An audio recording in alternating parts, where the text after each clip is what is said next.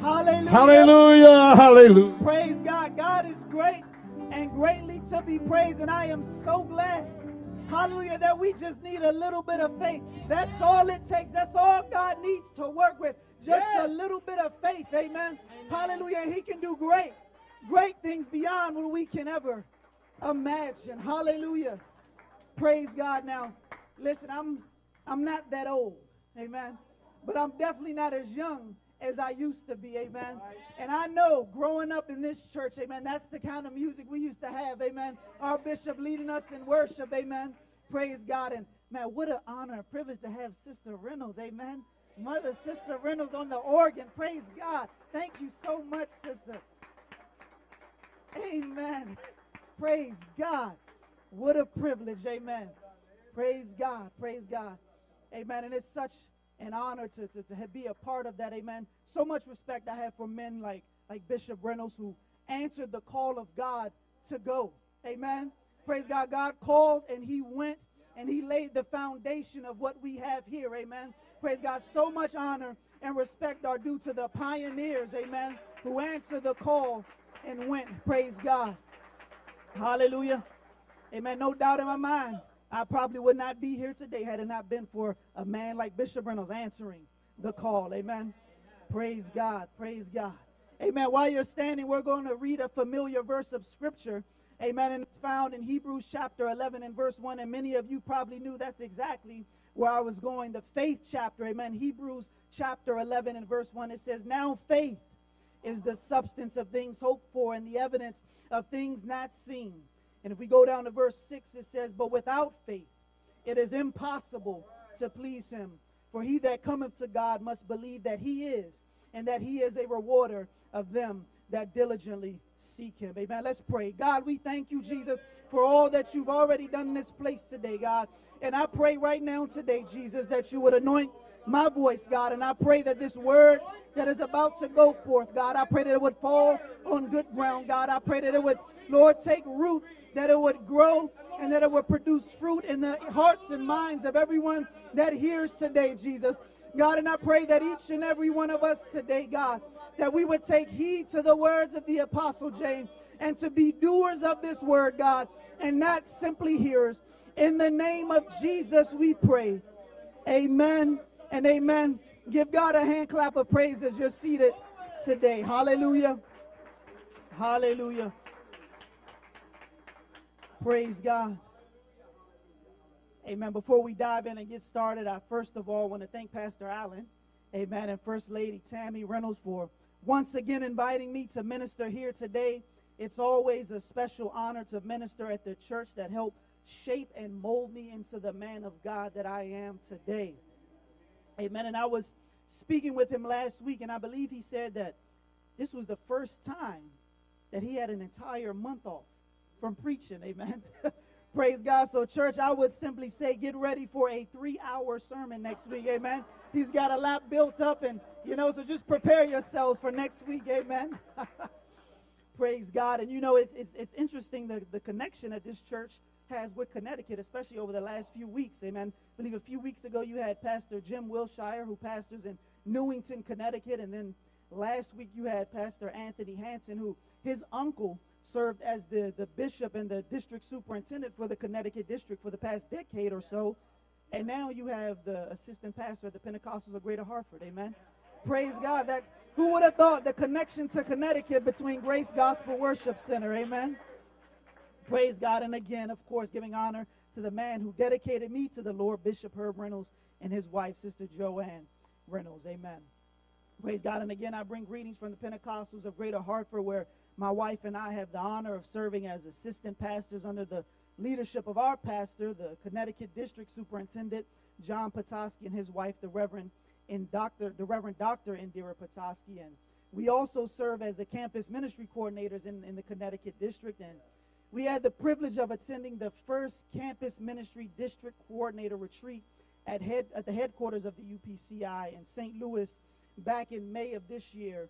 And from that meeting, I am believing that we are going to see some great things on our college campuses across our country. Amen. Praise God. Amen. I'm believing it. And in Connecticut over the last few years, there have been some solid apostolic foundations laid on the campuses of East University, Central Connecticut State University, the University of Connecticut, and Yale University. And I am believing that this year, based on the efforts that have been made, we are going to see greater moves of God than we ever had before. Amen. Praise God. Expect it, believe it. It's going to happen in the name of Jesus. Praise God. So please partner with us in prayer in the Connecticut district as we are believing for a sovereign move of God on our college campuses. And I would encourage everyone to get involved with campus ministry because of the impact that it can make and have for this district. And you here in the Maryland, D.C. district have a great opportunity to support campus ministry by supporting Brother Mike McGurk, who is a member of the CMI national team. And the last time I spoke with him, he is planning, as directed by the Holy Spirit, on planting a church in College Park, specifically to reach the University of Maryland. Amen. Praise God. So we're believing for great things. So please partner with Mike McGurk in the effort that they have going on there. Amen. And as always, I am so thankful for my wife. Amen. My beautiful Jamaican queen. Amen. Praise God. We just celebrated our fifth anniversary. Amen. Praise God. Believe in God for many, many more years. Amen. Praise God. And God has done some amazing things throughout the span of our marriage. And there is so much more to look forward to. And how do I know that? Because God has promised it. Amen. Praise God. God has promised it. Amen. Praise God. Faith. Everybody say faith. Amen. The Bible is full of examples of men and women who displayed great faith in the God that we serve. And some showing an, an awesome measure of faith in God they didn't even know the name of. Amen. And anybody happy to know the name of Jesus today? We sung about it. Amen. We know that name of Jesus that brings healing, that brings deliverance. Amen. Praise God. And I'm so happy to know that there is power in the name of Jesus. Praise God. Today we are going to take a look at two individuals who displayed great faith and one who had a moment where he decided not to trust in God and the effects that their decisions to have faith or not in Jesus Christ had on future generations. And there is a quote I want us all to keep in mind today as we go through these stories. And the quote says this The lineage and heritage of faith can protect us from sin's strongholds and give us examples of faithfulness to follow. Amen. Families matter to God. Passing on the baton of faith to the next generation is the greatest gift that we can give. However, only God can save a soul. And each person must grab a hold of the baton of faith for themselves and run with perseverance the race that is marked out for them. Amen. Let's remember this. Amen. As we go through everything today. Amen. The power of faith. Amen. The power of faith. There is power in faith in Jesus. Amen. And I want to make sure we understand that today because we can have faith in a lot of different things. Amen. Praise God. But I'm talking about faith in Jesus Christ today. Amen. There is power in having faith in our God. Amen. Whether you choose to have faith in Him or not, either way, your decision will have an impact on your future and even your past. And we're going to talk about what I mean by that a little later. Praise God. Now, I'm a, the first person I want to talk about is probably one of the Bible characters with one of the best names that there is out there a man by the name of Aaron. Amen. Praise God. And I believe Brother Sutherland would agree with me. I don't know where he went. Praise God. Amen. Aaron, the brother of Moses. Amen. He was a great man of God and was remembered as the first high priest of Israel. And I preached a sermon a, a few years ago called Getting Past Your Golden Calf Moment, where I spent time establishing some credibility for Aaron. Now, even though God used Aaron in a mighty way, there is still a great sin he committed that he will forever be associated with. And for good reason, because he is the one who did it. And of course, we're talking about when he built the golden calf. In Exodus chapter 32, we see the situation where Moses went up on Mount Sinai into the presence of God, where only he could go to receive the Ten Commandments. And it took a lot longer than everyone expected. So the children of Israel begin to lose patience or faith in the God who just delivered them from Egypt. Amen.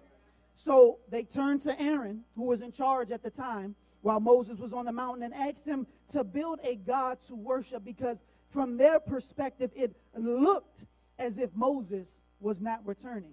Amen. If we remember that, that, that first verse that we read to start out today, Hebrews 11 and verse 1, it says, Now faith is the substance of things hoped for and the evidence of things not seen. Amen. There was a lack of faith there. And Aaron caved under that pressure and built them this golden calf and told them that this is the God that delivered you from Egypt. Just a horrible sin by someone who knew better. Amen. Now, the most basic definition of sin is disobedience to God's word. And at this time, God was speaking to the children of Israel through Moses, and he told them to wait while he was with God, which they did not do.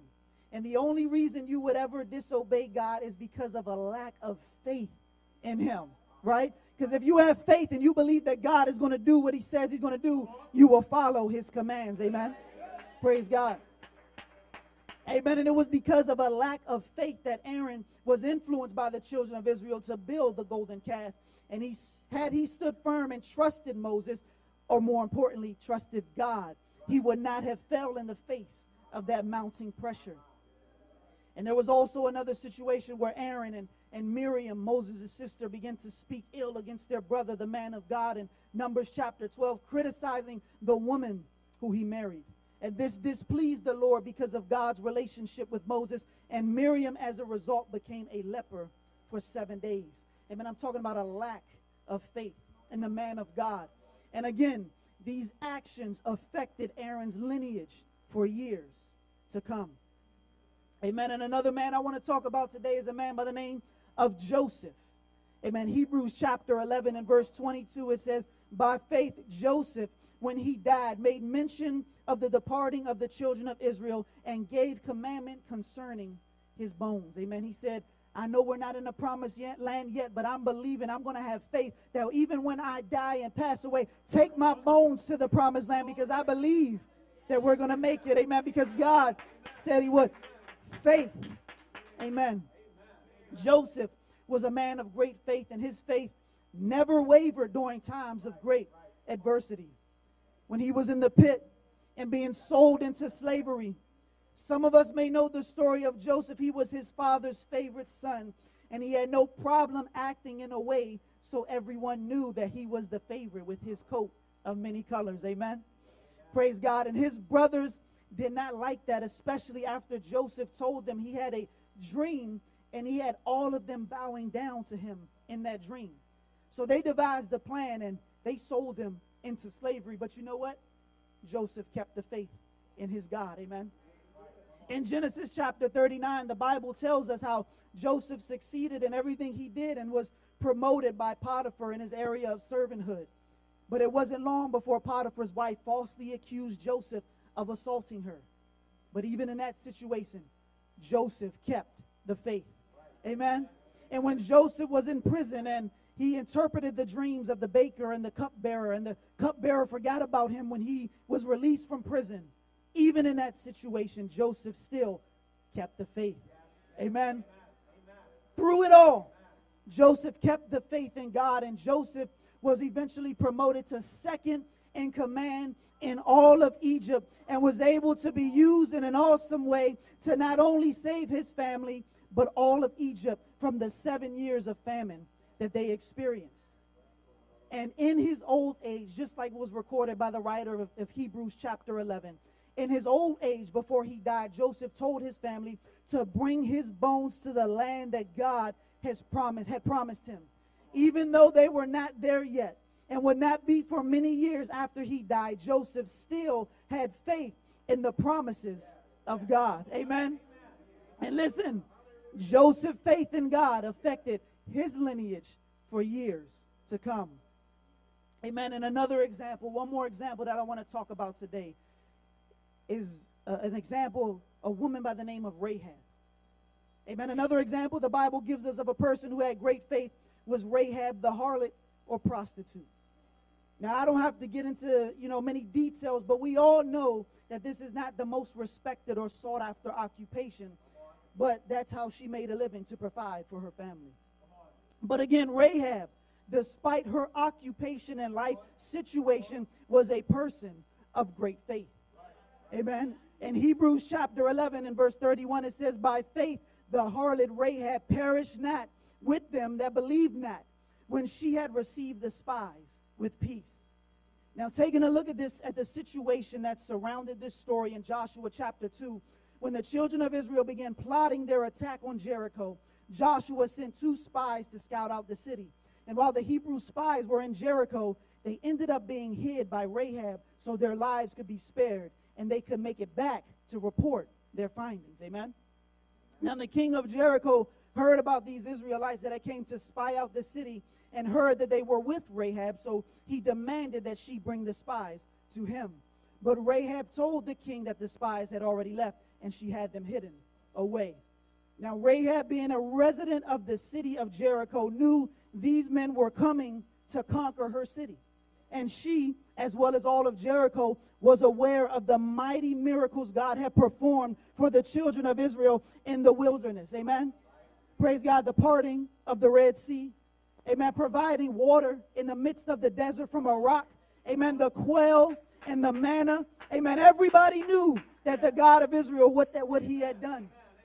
Amen. And the children of Israel had also recently conquered the Amorite king Sihon and the feared king Og of Bashan, both of which were miraculous victories that God granted his people. So word began to get out that this, these children of Israel running around in the wilderness, they're beginning to conquer land and they're coming for Jericho next.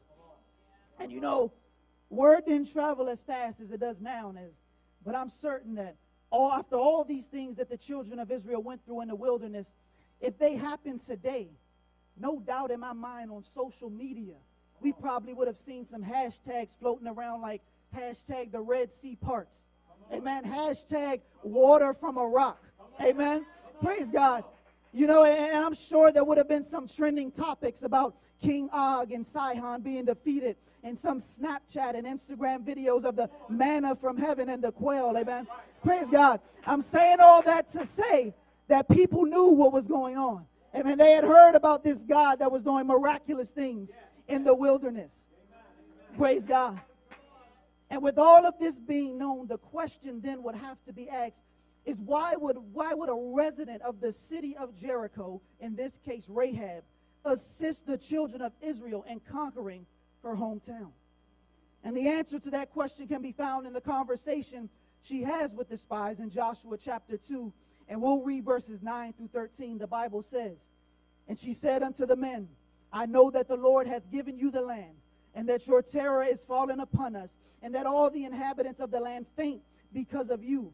For we have heard how the Lord dried up the water of the Red Sea for you and when you came out of Egypt, and what ye did to the kings of the Amorites that were on the other side of the Jordan, Sihon and Og, whom ye utterly destroyed. And as soon as we heard these things, our heart did melt. Neither did they remain any more courage in any man because of you. For the Lord your God, He is God in heaven above and in the earth beneath. Amen. Now therefore I pray you, swear unto me by the Lord, since I have showed you kindness, that you will show kindness unto my father's house, and give me true, give me a true token that ye will save alive my father and my mother and my brethren and my sisters and all that they have, and deliver our lives from death. Can you imagine? Can you imagine the amount of faith that would take by simply hearing about what God did for the children of Israel, she believed that their God was almighty. Amen. She said, For the Lord your God, He is God in heaven above and the earth beneath. I'm talking about faith. Amen. She just heard about the God. Hey, amen. Hallelujah. Amen. In the face of sure destruction, she stepped out on a limb and had faith in a God she only heard about and because of that faith, she and her family was saved. Amen. Praise God. Rahab's faith in God, uh, uh, in the God of Israel, would impact her lineage for years to come. Praise God. Three examples of faith. One displayed a lack of faith in God, while the other two showed great faith in the God that we now know as Jesus Christ. Amen. We're talking about today the power of faith. And if you were paying attention, and I know everyone was today, amen. Praise God. If you were paying attention, you may have noticed that after each synopsis of these three characters, I mentioned that their faith or lack thereof affected their lineage for years to come. And the reason for this is because there is power in having faith in the God that we serve, and his name is Jesus. Amen. Praise God. It didn't just impact them, it impacted their lineage for years to come. Amen. Praise God. There is power in the faith in the God that we serve today. Amen. Why don't we give God a hand clap of praise? Amen. For the fact that we can believe what he says. Amen. Praise God. Hallelujah.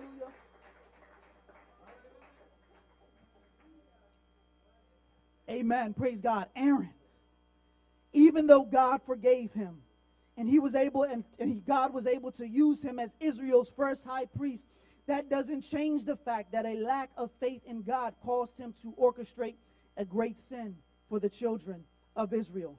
And that action caused by a lack of faith had a negative effect on his family for generations to come. It all started with Aaron's sons, Nadab and Abihu in Leviticus chapter 10 when they offered strange fire to God as a form of worship. Amen. And if you read through the, the, the, tabernacle plan that God had laid out, there was only there was a fire that was started when it first began. It was that same fire that was to be used to offer sacrifices. And if there was ever any fire that was brought from outside, amen, that was a sin because it went against the commandment of God. But Aaron's sons, Nadab and Abihu, thought that they knew better. So they brought outside fire to, to offer sacrifices unto the Lord. But the way they offered this fire and worship to God went against God's specific instructions. And they were consumed by fire from God. And they died. And it didn't end there. Aaron had two more sons, Eleazar and Ithamar. And Ithamar had a son named Eli. And Eli had two sons named Hophni and Phinehas. And in 1 Samuel chapter 2, the Bible records how the great grandsons of Aaron, Hophni and Phinehas, were scoundrels. Amen. If you read the New Living Translation, the Bible calls them scoundrels. Amen. They were involved in horrible sins working as priests in the tabernacle. They were not only seducing young women who worked at the entrance of the temple, but they were also taking the prime cuts of meat from the animals that were being sacrificed and keeping it for themselves. Amen. In 1 Samuel chapter 2 and verse 17, it says, Wherefore the sin of the young men was very great before the Lord, for the men abhorred the offering of the Lord. Amen. Their sin disrupted the specific instructions God gave them on how to offer sacrifices. And their father Eli knew that they were doing this, but he gave them a weak warning or rebuke, and they continued in this sin. And God forbid we have any fathers that would do something like that today. Amen. If you know that you have your children, your sons, your grandsons, your daughters involved in some sin, Amen. There needs to be a stern rebuke and a stern warning. Amen. We don't need to be like Eli here in this situation. Amen. And just stand back and give some weak rebuke and just watch them continue in their sin. Come on. I'm sorry, there are any fathers in the house today, amen, who needs to stand and believe that for watch for their children, amen. Praise God. I pray that no father in this place would be like Eli and give that weak rebuke and watch his sons continue sinning in the house of God, in the ministry, sinning in the house of God. Praise God. And, and later in 1 Samuel chapter 2, Samuel prophesied that because of their sin, the house of Eli would be cursed, and Aaron's great grandsons, Hophni and Phinehas, would both die on the same day because of the disrespect they had for their sacred role as priests. And that indeed happened in 1 Samuel chapter 4 during a battle against the Philistines where the Ark of the Covenant was captured and Hophni and Phinehas died. And when their father Eli heard what happened, the news hit him so hard that he fell out of his chair backwards and he broke his neck and died. Amen. And also during the same time frame, Phinehas's wife had a son, and she named him Ichabod, meaning the glory of the Lord has departed. Praise God. Now, I know that was a lot, but I truly believe that you can trace all of this back to the mistakes that Aaron made. Generations later, because of a lack of faith by their great grandfather, Hophni and Phinehas were cursed because of the sin that was allowed to infiltrate the mind and what caused Aaron to take action and not build that golden calf, but to, and to speak ill of the man of God, his brother Moses. A generational curse that could have been broken before it even started had the patriarch simply had faith. Amen. There is power in faith and great consequences you and your family will have to face if you have experienced the presence of God and do not put your complete faith and trust in the God that we serve, whose name is Jesus. Amen. There is power in faith. Amen. But also great consequences. Amen. Praise God. Amen. Praise God. Now, I'm so glad that we don't have to always look at the negative side of things. Amen. Because we also talked about two examples of people who had great faith, and it also affected their lineage for years that come. Now, let's look at these two individuals who decided to completely put their faith in God and how it affected their lineage, starting with Joseph. Now, Joseph kept his faith in God through all the trials, and not only was his family and all of Egypt saved from famine, but generations later, his descendants were able to conquer the enemies in the promised land with no problem, while all the tribes around them were failing. And we can read about this in Judges chapter 1. When the children of Israel began to go in and to possess the promised land, they fell into a rut because they began to allow the gods of the other nations around them to influence and infiltrate their way of life, as described at the beginning of Judges chapter 2. Now, if you read through Judges chapter 1, you'll see exactly what I'm talking about. And let's go through a few of these verses. We'll start at verse 21. It says, And the children of Benjamin did not drive out the Jebusites that inhabited Jerusalem. If we go to verse 27, it said, Neither did Manasseh drive out the inhabitants of Beth Shean and her towns, for Taanach and her towns, nor the inhabitants of Dor and her towns, nor the inhabitants of Ibleam and her towns, nor the inhabitants of Megiddo and her towns. We go to verse 29. It says, Neither did Ephraim drive out the Canaanites that dwelt in Gezer, but the Canaanites dwelt in, in Gezer among them. If we go to verse 30, it says, Neither did Zebulun drive out the inhabitants of Kitron, nor the inhabitants of Nahalo. Are we seeing the pattern here? In verse 31, it says, Neither did Asher drive out the inhabitants of Achshon, nor the inhabitants of Zidon, or of Ahaleb, or of Achzib, or of Helab, nor of Aphik, nor of Rehob. And verse 33, it says, Neither did Naphtali drive out the inhabitants of Beth Shemesh, nor the inhabitants of Beth Anath. Now, before we go any further, I want to do a little Bible study here to help us understand what's happening. Is that all right? Yes, if we do a Bible study in the middle of a sermon, amen. My pastor at the Pentecostal Greater Hartford loves to do this. We'll just drop a Bible study here in the middle of the sermon. The 12 tribes of Israel are all named after the 12 sons of Jacob, whose name was changed to Israel. But if you look at the 12 tribes of Israel, you will notice that two of Israel's sons do not have a tribe named after them. That is Levi and Joseph. And here's why. And again, this is going to help us understand what we see play out in Judges chapter 1. Israel's son Levi's descendants all served as the priests among the children of Israel, so they did not have a tribe named after them as they only served as priests. And you will also notice as you study the book of Leviticus and Numbers that the priests were broken into three subgroups that were named after the sons of Levi. His sons' name were Merari, Gershon, and Kohath. And those were the three groups of the priests the Merarites, the Gershonites, and the Kohathites. So no tribe of Levi. But what happened to Joseph?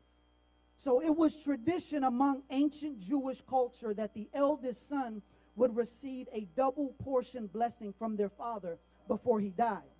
Now, Israel's eldest son was Reuben, but he forfeited his blessing by engaging in an inappropriate sexual relationship that's, that disqualified him from receiving that double portion. And you can read about that in Genesis chapter 35. But, but because of this, Israel chose to instead bless Joseph with that double portion blessing. And I wonder if it had anything to do with the fact that Joseph had faith. Amen. Praise God. But he decided to give Joseph that double portion blessing. And as a result of this, Joseph would now have two tribes named after him. And those tribes were named after his sons, Ephraim and Manasseh. So you remove Levi and Joseph, and they were replaced by Ephraim and Manasseh. And that's how you get the 12 tribes of Israel that you read about in your Bible. And throughout the Bible, you, you will see, you always see the descendants of Joseph referred to as either the tribe of Ephraim or Manasseh, with a few exceptions, and one of which is in the midst of the scriptures that we just read about in Judges chapter 1. And we're going to go back to Judges chapter 1, and we're going to hop back to verse 22 through 25 in Judges in the New Living Translation. And this is what it, this is how it reads. Judges chapter 1, verse 22 in the New Living Translation. It says, The descendants of Joseph, or the house of Joseph, in the midst of all that failure that we just read about, how all those different tribes couldn't drive out the, the, the inhabitants of the promised land. It says, The descendants of Joseph attacked the town of Bethel, and the Lord was with them. Amen. And they sent the men out to scout out Bethel, formerly known as Luz, they confronted a man coming out of the town and said to him, Show us a way into the town, and we will have mercy on you. So he showed them the way in, and they killed everyone in the town except that man and his, and his family. Now, we just read all through, through the examples of the tribes of Israel who couldn't drive out the inhabitants of the promised land, including Ephraim and Manasseh on their own. But what happened when the tribes of Ephraim and Manasseh came together under the banner of their great patriarch Joseph, under the banner of a man of great faith. Then we see the direct descendants of Joseph conquering their portion of the promised land because, as the scripture says, the Lord was with them. There is power in faith. Amen. There is power in faith. Amen. Joseph made up his mind that he was going to remain faithful to God throughout all the trials he went through. Though he was in a pit, he kept the faith. Though he was sold into slavery, he kept the faith. Though he was falsely accused of rape, he kept the faith in his God. And though the cupbearer forgot about him in prison, he kept the faith in God. And generations later, it was the descendants of Joseph that the Lord was with as they had no problem conquering the enemy that was before them because of the faith of their patriarch. I'm telling you, there is power in faith. Hallelujah. There is power in faith. Praise God. I, I wish somebody would hear that today.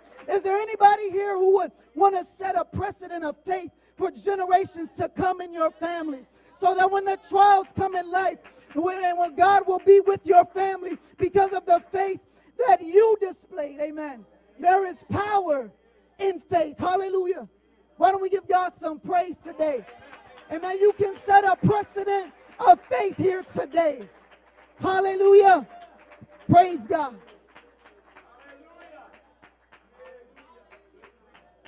My goodness. Praise God. I, I, I know that there's somebody in here today that will want to set that precedent so that the generations that are going to come after you, amen, wouldn't have to go through the things that you go through or that you went through. Amen. But it starts with setting that precedent of faith. Show some faith in a God. Believe what He says. Amen. Even when the trials come, when things don't work out the way that you think they should, keep the faith. Amen. Just like Joseph said. Amen. Keep the faith. Hallelujah. And generations later, amen, your descendants will be, will be able to look back and say, Amen. He showed great faith, set a precedent, amen, for generations to come. My God, there is power in faith. Hallelujah. Hallelujah. Thank you, Jesus. Hallelujah. And finally, Rahab, who showed great faith in the God of Israel before the battle of Jericho, her descendants reaped the benefits of her faith as well. And because of her faith, not only was her family saved, but she also got married. Amen. Yes, Rahab, the harlot or prostitute, when she was forgiven of her sinful lifestyle and committed to living a life that was pleasing to the God of Israel, she got married to a man by the name of Salmon. And together they had a son named Boaz. Amen.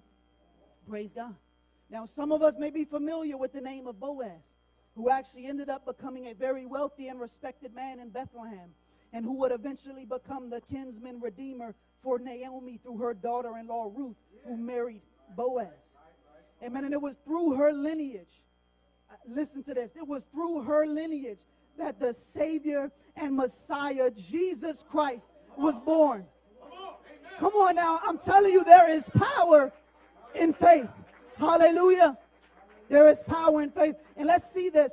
Again, I love to let the Bible prove this for you. Amen. Praise God. Let the word of God speak for itself. Let's go to Ruth chapter 4, verses 13 through 21. It says, So Boaz took Ruth, and she was his wife.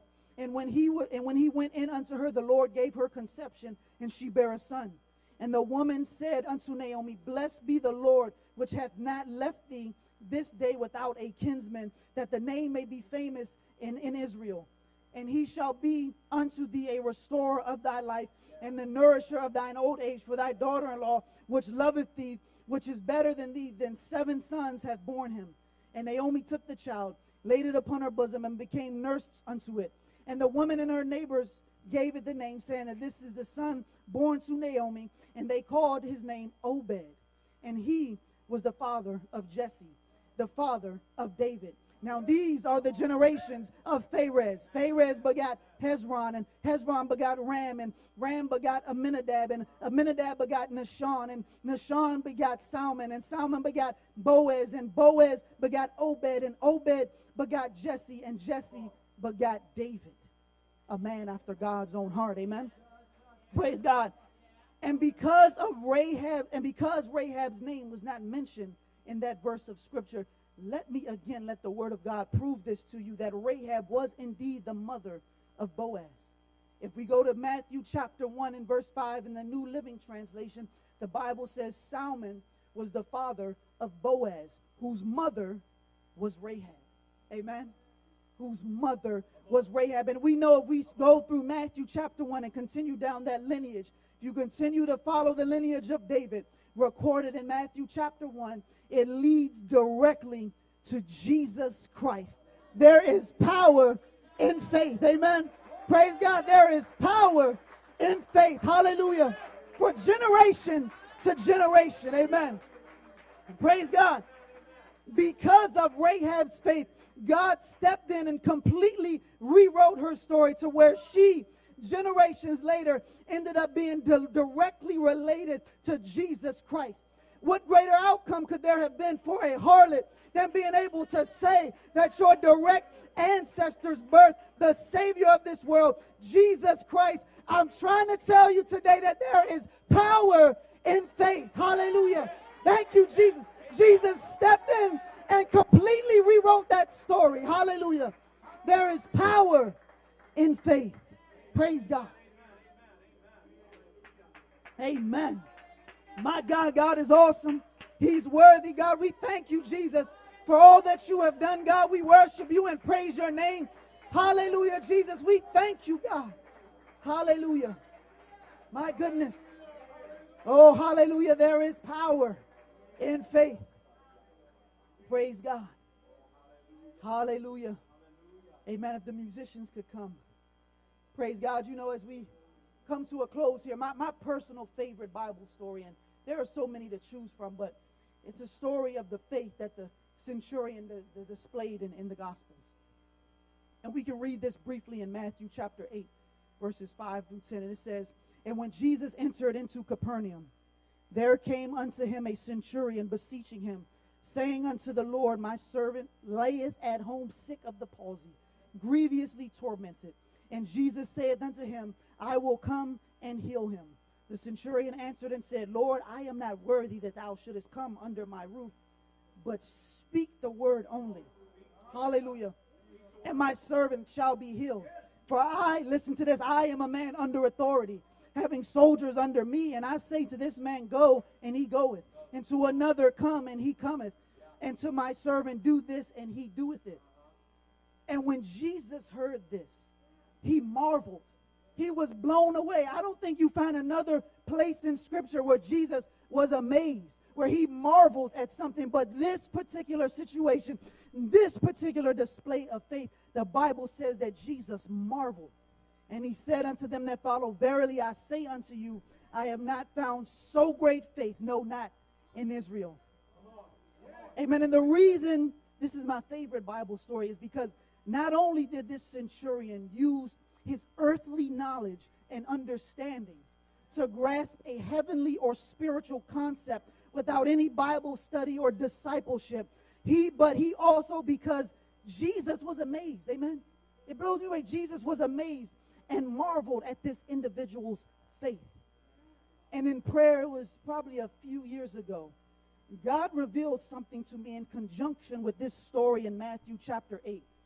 And that is, we were able to see and learn through the faith of this Roman soldier that Jesus' healing power was not confined to the physical space that he inhabited, but he could simply speak a word and healing could happen in a completely different location. Amen.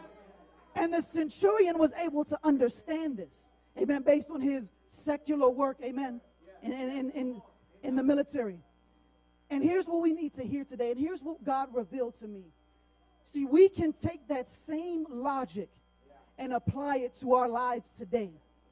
Amen. We all have things in the past. Amen. Mistakes that we have made, hurts that have happened to us, things that we cannot change, but they have an immense impact on the way we live our lives today, oftentimes for the worse.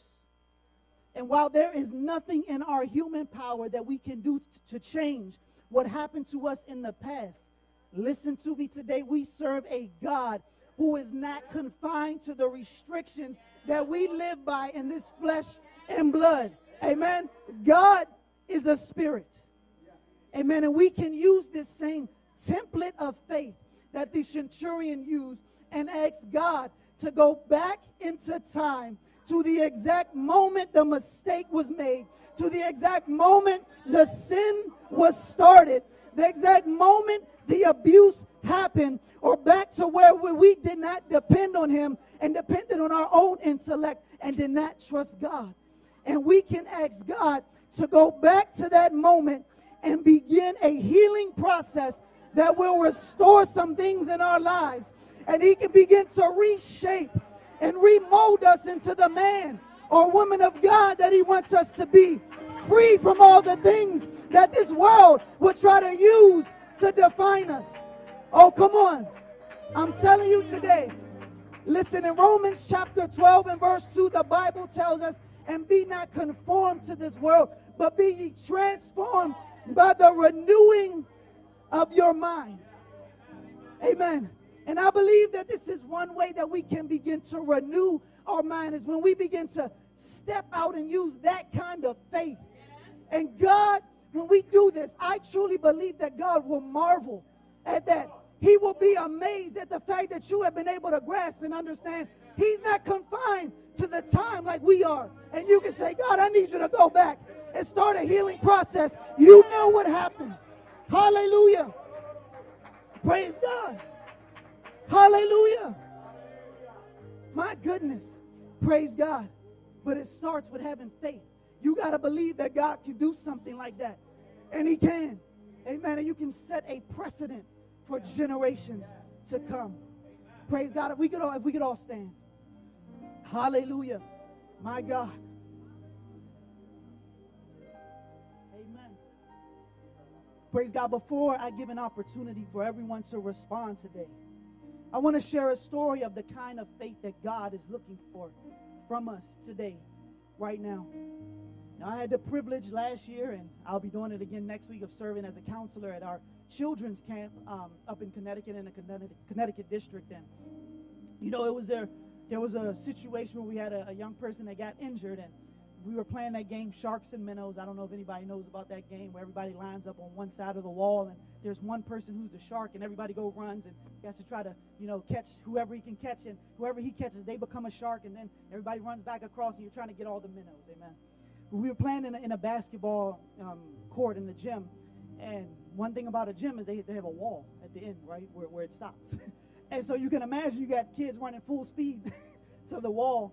And of course, the first thing that you do when you're running full speed is you put your hand out to try to stop yourself. And so one of the kids put his hand out and just completely hurt his wrist. It, it was completely black and blue and swollen. And they, they took him to the to the nurse and everything. And um, I don't think anything was broken, but it was it was in pretty bad shape. And so they they wrapped it up. And that following day, as, as service was happening, amen. And I was in the altar and began praying for the young young people and uh, the young children in the altar. I just felt from God to pray for that young man and begin to speak faith. And I began to pray for him, and I prayed the prayer of faith, and I told him, I believe that you are healed in Jesus' name. And this young this young boy responded by saying, I believe it too. And he unwrapped his, his bandage, took it off, and began to go like this. There was no bruising, there was nothing. God healed him in the name of Jesus. Amen. Praise God. Hallelujah. Now, listen, that's not even the best part of this story. This is what I want you to hear today. The following day, after, at the end of each service, they had the, the, the um, camp director has kids come up, whoever received the gift of the Holy Ghost, and we celebrate with them or anybody that was healed. So that young man came up and he showed everybody that his, his, his wrist was healed. And his father told me, to his father was there, and his father told me, he's like, yeah, his wrist was in pretty bad shape, but it was no bruising or anything. That following day, there was another young man, another young child, who came up to me. He said, Excuse me, Brother Aaron. He, he, and he pointed to the guy, to the young child whose wrist was healed. He said, God healed him, right? I said, Yes, he did. He said, Well, I've been having some issues with, with headaches, and, I, and when I go to sleep, my head hurts. He's like, Can you pray for me that God will heal me?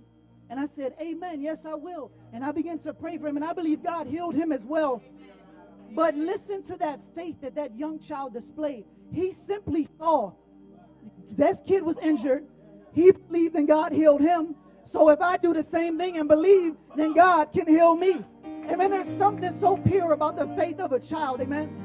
He's not, you know, doesn't have conspiracy theories and he doesn't have all these life experience. He just simply saw and believed. Just that, that faith like a child.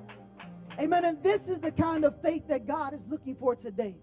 And I'm believing that God wants to heal some hearts and some minds today. And I'm believing that God wants to fill somebody with His Spirit today. But in order for this to happen, you have to have faith. Amen. And right now, and what is it that we need to have faith in? Well, first of all, you need to believe in the gospel that Jesus Christ died on a cross for your sins and rose again. Amen.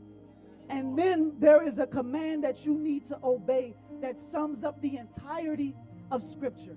Amen. If anybody ever asks you, how can you sum the entire Bible in one sentence? And you don't have to look too far because somebody already did that for you. Amen. And it was a man by the name of the Apostle Peter. Amen. In Acts chapter 2, after he preached the gospel, amen. There, if we go to verse 38, he tells us, and this sums up the entirety of Scripture. This is the whole point of why God did everything He did so that you have an opportunity to respond to this command right here. Then Peter said unto them, Repent and be baptized, every one of you, in the name of Jesus Christ for the remission of sins, and ye shall receive the gift of the Holy Ghost. Amen. That, that's the whole point of everything. Amen. It sums it all up right there. Praise God.